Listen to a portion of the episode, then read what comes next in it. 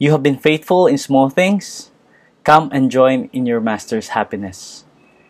Greetings, friends, and welcome to Pathways of Hope. This is Jim Orbe.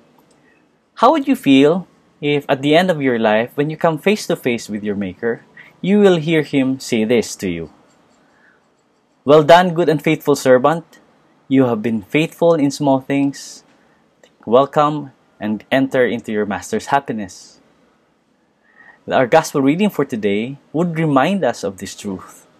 This is from Matthew 25, verses 14 to 30, a very familiar story that Jesus used to tell his disciples about the kingdom of God.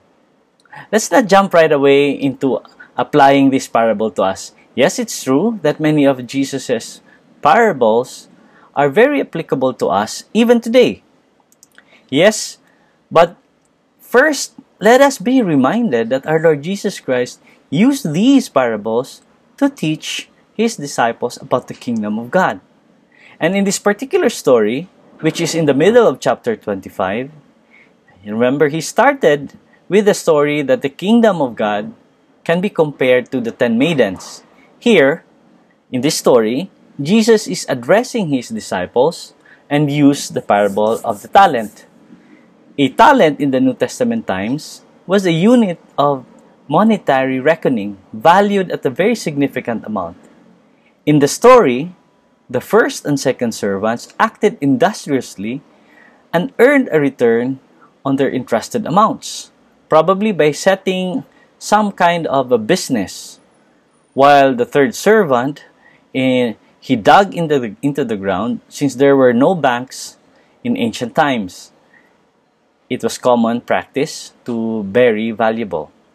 Then, after a long time, the master returned to account what he entrusted to his servants. Here, we listen to the master's identical statements of praise to both servants who showed that what was important was not the total amount but faithfulness in utilizing their gifts and potential. We can learn that faithful stewardship in this life will result being given greater responsibility and stewardship in the life to come. The third servant's action result his, from his apparent misperception of his master, which manifests itself in laziness and bad stewardship. I believe the central point of the parable concerns the importance of being faithful, a being faithful servant of all that God has entrusted to one's care, either it be material wealth or people to care for.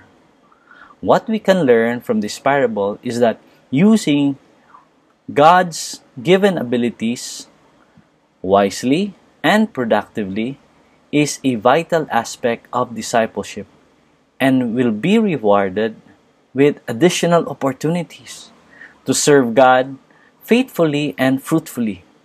And that there will be a day of reckoning when God will judge us on how we have responded and used the gifts and the opportunities He gave us to help advance His kingdom here on earth.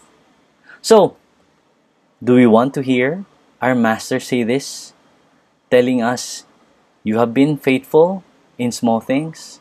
Come and enter into your master's happiness.